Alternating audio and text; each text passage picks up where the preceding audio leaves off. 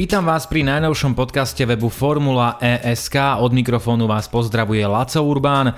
Ak nás sledujete na Facebooku, Twitteri či Instagrame, tak vám nasledujúce témy budú veľmi dobre známe, pretože sme o nich informovali v posledných dňoch.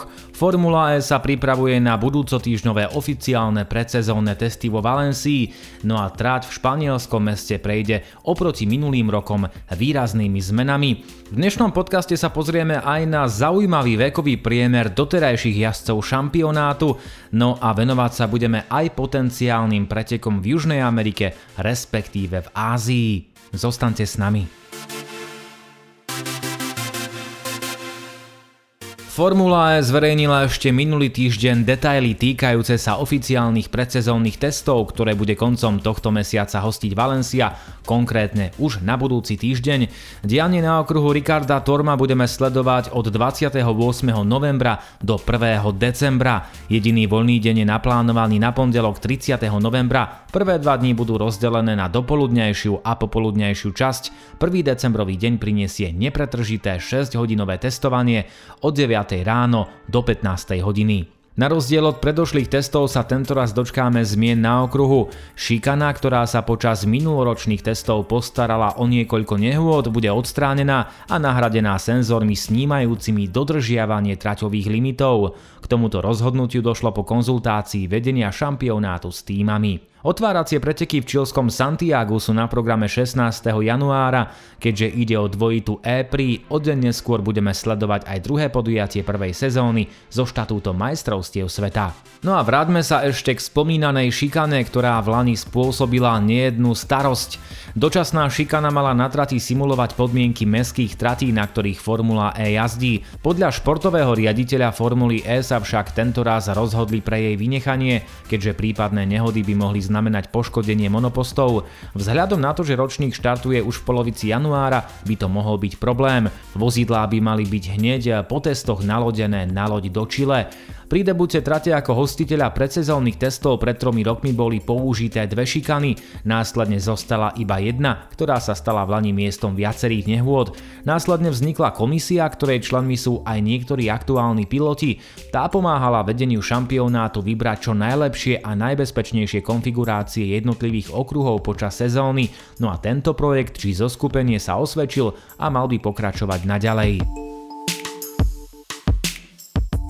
Jedným z nováčikov Formuly E bude v najbližšom ročníku Jake Dennis, ktorý dostal prekvapujúco príležitosť od BMW. Brit sa stane tímovým kolegom Maximiliana Günthera, o tom sme informovali už dávnejšie.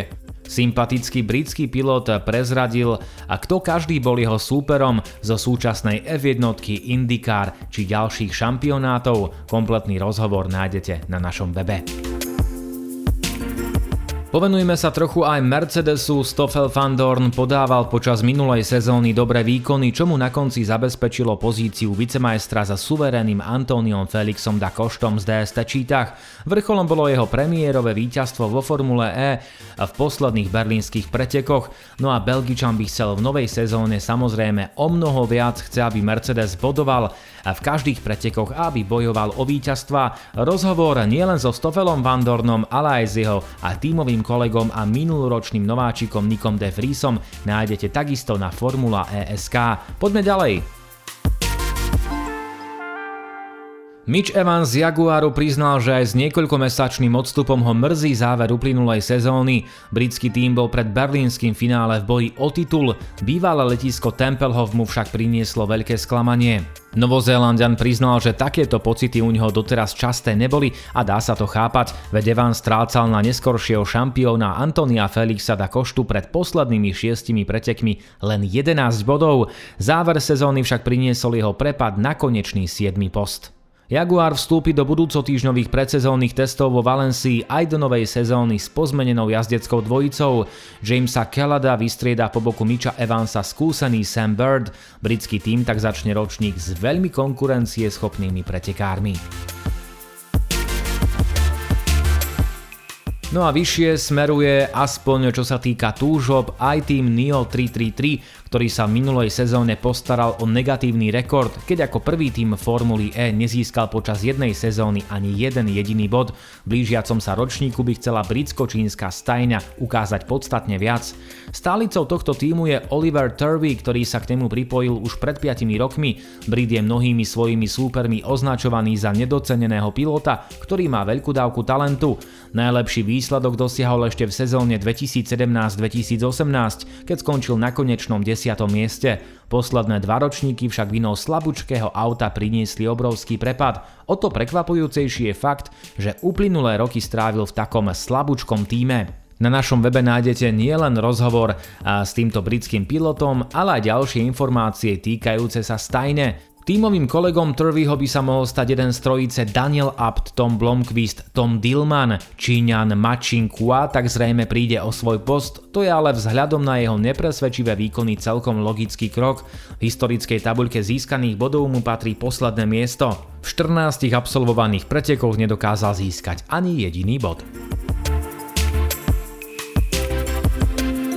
V krátkosti sa pozrime aj na možné prírastky do budúcoročných kalendárov. Jedným z nich by mohla byť Brazília, ktorá je už niekoľko rokov v hľadáčiku Formuly E, ale v kalendári sa zatiaľ neobjavila.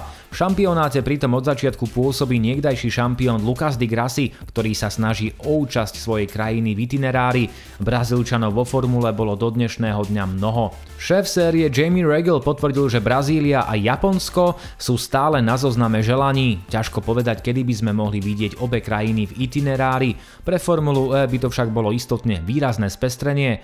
Lucas Di Grassi, pilot Audi a takisto aj niekdajší šampión Formuly E, ešte pred 3 rokmi prezentoval svoju víziu trate v Sao Paule. Ak vás zaujíma, ako by mohla podľa tohto Brazílčana vyzerať ideálna trať pre Formulu E v Brazílii, tak si kliknite na Formula ESK, nájdete tam jeho návrh. No a v závere dnešného podcastu sa pozrieme na zaujímavý štatistický údaj. Krvopotne sme zozbierali dáta všetkých doterajších jazdcov Formuly E a pozreli sme sa na to, ako to vyzeralo s vekovým priemerom počas jednotlivých sezón, aj na to, kto bol doteraz najmladší a najstarší pilot Formuly E. Poďme k premiérovej sezóne 2014-2015, ktorá priniesla okrem úplne nového šampionátu elektromobilov aj časté výmeny jazdcov a veľký chaos, ktorý bol pre potenciálneho fanúšika istotne metúci, to treba jednoznačne priznať. V 20 autách sa vystriedalo až 35 pretekárov, čo je najviac od štartu šampionátu, doteraz sa tieto rošády nezopakovali. Rekordérom v tomto smere bola počas prvej sezóny stajňa Andretti, ktorá nasadila 8 rôznych mien. Vekový priemer štartového poľa bol tesne po 30 rokov. Najmladším jazdcom ročníka bol Matthew Brabham, ktorý v monoposte Andretti odjazdil len 2 podujatia. V čase pretekov v Malajzii má len 20 rokov, 8 mesiacov a 28 dní. Austrálčan je dodnes najmladším pretekárom, ktorý sa predstavil v pretekoch Formuly E. Naopak titul najstaršieho pilota ročníka si podelili 2 veteráni, ktorí sa zhodou okolností narodili v ten istý deň. Španiel Oriol Servia z Dragonu i Talian Jarno Trulli z rovnomenného týmu Trulli mali v čase svojej premiéry vo Formule E zhodne 40 rokov a 2 mesiace. Poďme k sezóne 2015-2016, teda druhej v poradí a Formuly E. Tá priniesla o mnoho menej pretekárskych rošád a v pretekoch sme videli len 24 pilotov. Najviac pretekárov použil tým Aguri 5. Vekový priemer bol nepatrne vyšší, tesne nad 30 rokov. Najmladším pilotom druhej edície sa stal Daniel Abt z Audi, ktorý mal na začiatku sezóny 22 rokov, 10 mesiacov a 21 dní. Jednoznačne najstarším účastníkom sezóny bol niekdajší majster sveta Formuly 1 Jacques Villeneuve. Kanaďan mal pri svojom štarte v aute Venturi 44 rokov, 6 mesiacov a 15 dní. Tento rekord do dnešných dní prekonaný nebol. Villeneuve po 3 pretekoch šampionát opustil. Sezóna 2016-2017 priniesla vôbec najnižší vekový priemer v doterajších sezónach. Počas nej sa v monopostoch vystriedalo 25 pretekárov a vekový priemer bol tesne na 29 rokov. Najmladším jazdcom bol Pierre Gasly z Renaultu. Francúz, ktorý momentálne ve jednotke hájí farby týmu Alfa Tauri, mal v čase štartu len 21 rokov, 5 mesiacov a 8 dní. Predstavil sa len vo dvojitých newyorských pretekoch. Najstarším účastníkom tretej sezóny bol skúsený matador Stéphane Sarrazin. Francúz odjazdil sezónu v tímoch Venturi a Tečítach, na jej začiatku mal 40 rokov, 11 mesiacov a 6 dní. Poďme k štvrtej sezóne, teda ročníku 2017-2018. Najstaršie pretekárske pole sme zatiaľ evidovali práve v tomto ročníku.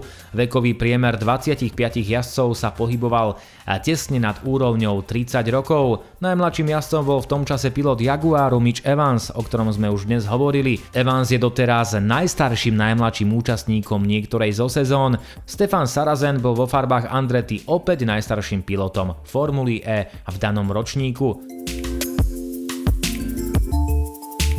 V sezóne 2018-2019 bol najmladším pilotom Maximilian Günther. Nováčik mal pri svojom štarte v aute Dragonu iba 21 rokov, 5 mesiacov a 13 dní. Na opačnom pole sa nachádzal bývalý pilot týmu HVA Gary Paffett, ktorý bol, povedzme to tak, najmladším, najstarším pretekárom niektorej zo sezón. No a poďme konečne k tej minulej, pretože vlaňajšia sezóna priniesla mierny nárast účastníkov. Aj vinou COVID-19 sa v 24 autách vystriedalo až 28 pretekárov. Vekový priemer bol zatiaľ tretí najnižší. Vďaka štartu v berlínskom superfinále sa najmladším účastníkom sezóny stal Sergio Sete Camara. Brazílčan mal pri svojej premiére v aute Dragonu 22 rokov, 2 mesiace a 13 dní. Na opačnej strane rebríčka skončil jeho krajan a niekdajší vicemajster sveta Formuly 1 v službách týmu Venturi. Felipe Massa mal na začiatku 6. sezóny 38 rokov, 6 mesiacov a 28 dní. Po skončení uplynulej sezóny však šampionát opustil. Z dnešného podcastu sa lúčime práve týmito štatistickými údajmi. Ak vás to zaujalo, tak kompletný článok aj s viacerými detailmi a presnými číslami nájdete práve na webe Formula ESK. Sledujte nás na Facebooku, Twitteri či Instagrame. Za pozornosť vám ďakuje Laco Urbán a čoskoro sa vám prihlásime opäť s ďalšími novinkami z Formuly E či Extreme E.